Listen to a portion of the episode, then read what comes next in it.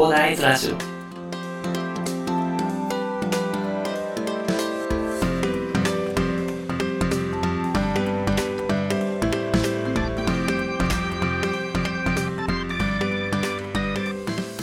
はい、おはようございます。こんにちは。こんばんは。コーダイです。この番組ではですね、一級建築士、ブロガー、ポッドキャスター、セールスデザイナーとですね、いろいろやってる私がですね、日々の活動を通してサラリーマンの方が楽しく生きるために役立つ情報をお話しさせていただいております。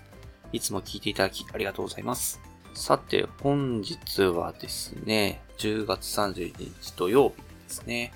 もう今日で10月が終わりますね。なんか早いですね。なんかこの間まですごく暑いと思ってたのになんかいきなりね、なんかすごく暑くなっちゃったりしてね。で、後で告知すると思うんですけれども、えっ、と、明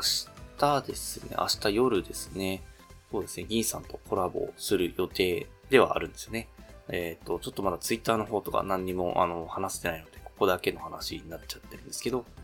まあ、明日ね、スタイフの方で銀さんとコラボするということでね、ちょっと今話を進めておるというか、もう話がまとまっておりますね。どうやって告知したらいいのかな？ちょっと、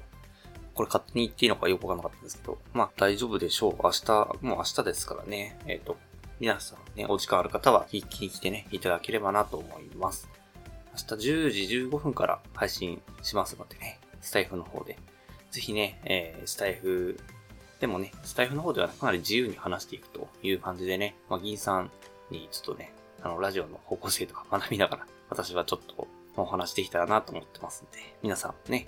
ぜひね、聞きに来ていただければと思います。では、本日はですね、部屋のレイアウトについてね、お話しさせていただこうかなと思います。まあ、部屋のレイアウト、なん、なんで部屋のレイアウトなのかっていう話なんですけど、まあ、なんか Yahoo 知恵袋をちょっとね、漁ってたらですね、なんか、一人暮らしで、まあ、引っ越してから1ヶ月経つということなんですけど、まあ、1K で、そういうレイアウトをなんかね、迷っているということみたいなんですよね。まあ、6畳レイアウトで検索しているということなんですけど、まあ、そうですね。レイアウトは、まあ、結構自分でやってるものなのでね、なかなかね、まあ、検索してもヒットしないということでね、まあ、悩んでおられたんですよね。ま確かにね、なかなか難しいですよね。初めての一人暮らしとかだと特にね。で結構ね、なんか、レイアウト何も考えないでね、もうぐちゃぐちゃになってね、私もそうだったんですけどね、最初の頃はね、ぐちゃぐちゃでしたね、部屋がね。そこでね、まあ、今回はですね、一応まあ、建築士でね、一応まあ、部屋のレイアウト考えながら設計してたということ加えてですね、まあ、まあ、私も一人暮らし経験があってね、まあ、その後なんとか改善できたということでね、まあ、そこら辺の経験からですね、えー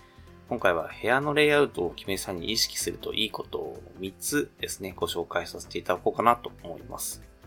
まあ、あの、まあ、参考程度にね、聞いていただければと思いますんでね、レイアウトに悩んでいる方、いらっしゃったらね、参考にしていただいてね、まあ、今後のレイアウトを考える際のね、参考情報としてね、ご活用いただければと思います。では早速いきたいと思いますが、一つ目ですね、動線を意識して空間を作るということがありますね。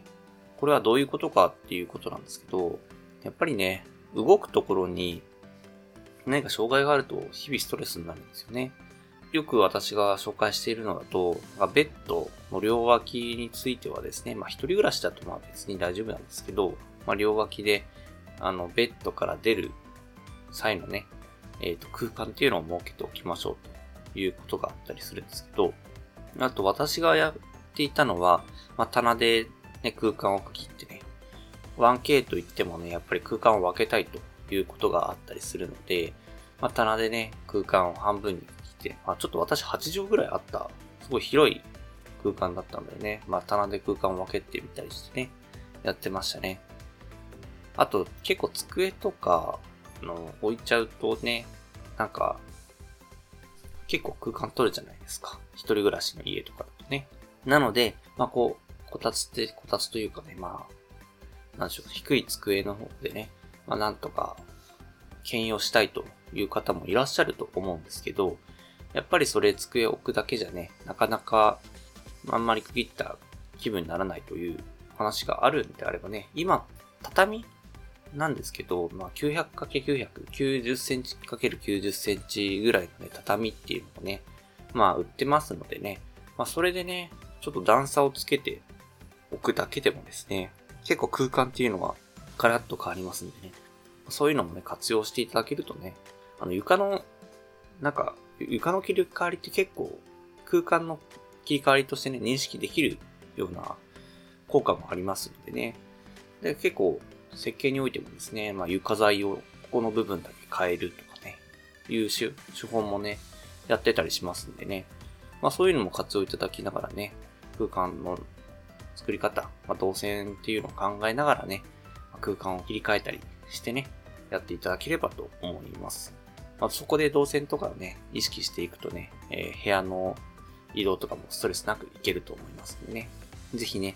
机をなくして、まあ、動きやすくするとか、まあ、そこら辺も考えながらね、やっていただければと思います。で、二つ目ですね、えー、核のテイストを統一するということなんですけど、まあ、当たり前だろうっていうことなんで、まあ、ちょっと参考な話をしたいと思うんですけど、3色程度ですね、するとね、統一しやすいですよね。まあ、皆さんも色、かなりね、意識しておられると思うんですけど、まあ、結構ね、まあ、1色に統一しなきゃいけないとかね、なんか2色か、2色とか統一しなきゃいけないとかね、いろいろ好きな色とかをね、まあ何色くらいにね、統一したらいいのかわからないという話があるんですけど、まあデザインの世界の方ではですね、まあよく3色っていうのが言われますよね。3色とか、あとね、なんかまあ、そこでサイドとかね、ちょっとまあ薄い色、まあオレンジを使ったら、まあオレンジの薄い色とか使ってみたりね、っていうのでね、まあ色を統一していくと、まあ全体的にまとまった空間になりやすいということがあったりしますんでね。まあ、なかなかね、本とかね、あの、並べてると結構ね、カラフルになっちゃったりするので、まあ、そこの前にはのれんをつけてあげたりとかね。まあ、してあげるとね、いろいろ統一もしやすいと思いますんでね。で、結構ね、やっぱりいろいろ、いろんな色があるとなんかま、なんかごちゃごちゃしたような印象になっちゃうんですよね。まあ、そんな感じにもなっちゃうので、なんかね、あ、なんか自分が理想としていた一人暮らしのレイアウトというか、まあ家とは違うみたいなね、ことになりかねないのでね、まだね、そのレイアウト決めてない方とかね、今後模様替えしたいという方はですね、まあ、意識してみるとね、まあ、結構まとめやすくなるんじゃないかなと思います。では、三つ目ですね。収納場所は明確に決めるということなんですけど、まあこれがね、結構一人暮らしではね、あの一番ネックのところなんですよね。で、まあ建築の本とか読んでて一、なんかね、いろいろあるのはですね、やっぱりね、えー、性格そのものの性格によってですね、収納場所の、収納の仕方っていうのをね、考えると、設計していくということがありますね。まあ、どういったことかということなんですけど、3つの分類に分けるんですよね。常時使うもの、まあ、普段から使って、まあ、ハサミとかね、ペンとかね、で、普段から着るものっていうのを、まあ、常時使うものということですね。で、随時使うものっていうのもありますよね。まあ、スーツだったりとか、あとカバンとかもですね。で、まあ、たまに帽子とかね、週末とかで使ったりしますよね。あとなんかサッカーとかフットサルやってる方はフットサルボールとか。まあ、あの、常時使うものじゃないけど、まあ、随時使っていくものってあると思います。これが二つ目ですね。で次に三つ目ですね。あの、一、一時的に使うものですね。まあ、冠婚葬祭のね、あの、スーツとかネクタイだったりとか、あと、ま、キャリーケースとかね。で、まあ、季節物のね、まあ、着物だったりとか、まあ、そこら辺あると思うんですけど、えこの3つをね、あの、考えながら収納場所を決めていくことでね、やっぱりね、えっ、ー、と、常時使うものとかね、奥にしまったら使いにくいじゃないですか。で、そうなると、まあなんかしまうのがめんどくさくなって、まあ部屋にね、あの、どんどん流れ出してきて、いつの間にかね、部屋がぐちゃぐちゃだったっていう形になりますのでね、あの、収納場所はね、あの、明確に決めて、レイアウトっていうのを考えてあげると、まあ、そこら辺もね、改善していくと思いますんでね。まあ、コツとしては、やっぱりね、一時的に使うものとかは、奥。で、随時がその中間。で、常時使うものはもう出しておくみたいなね。まあ、ペン立てとかに入れといてもいいですしね。で、あの、クローゼットの一番手前は、えっと、常時使う服とかね。まあ、そんな感じでね、あの、3段階に分けてね、しまってあげるとですね、かなりね、あの、ストレスなく使いやすくて、かつストレスなく収納もできますのでね。まあ、そんな感じでね、レイアウトしてあげると、生活していく上でも便利ですしね、部屋のね、レイアウトっていうのも崩さずにね、できるということがありますんでね、まあ、ぜひね、収納場所っていうのも、あの、明確に決めていただければと思います。以上が、まあ、設計してたりですね。あと、まあ、一人暮らしした経験も合わせてね、まあ、意識するといいなと思った3つのことですね。もちろんですね、自分の部屋なのでね、あの自分の心地よいと思う部屋が、あ、部屋であるのが一番です。まあ、あの、なんかすごいぐちゃぐちゃした、なんか物が散乱してるような部屋はどうかと思いますけど、あんまりね、あの、これに縛られずにね、私はカラフルの方がいいんだっていう話だったらね、まあ、別にカラフルでもいいですしね。基本的に一般的にはね、テイストとか統一してあげるとね、まとまった空間になってね、気持ちいい空間になりやすいということなんでね。まあもしね、あの、そういうことがあるんであればね、まあそういう方は、そういう形でもいいと思いますが、まあ、まあ、参考としてね、提出させていただいた考え方ということになりますね。なのでね、まあ今回の内容は参考程度にご利用いただいてね、まあ一人暮らしこれから始める方だったりとか、これから模様替えする方はですね、参考にしていただければと思います。あなたがね、気持ちよい空間で過ごせるようになることを願っております。ということで、今回はご紹介させていただきました。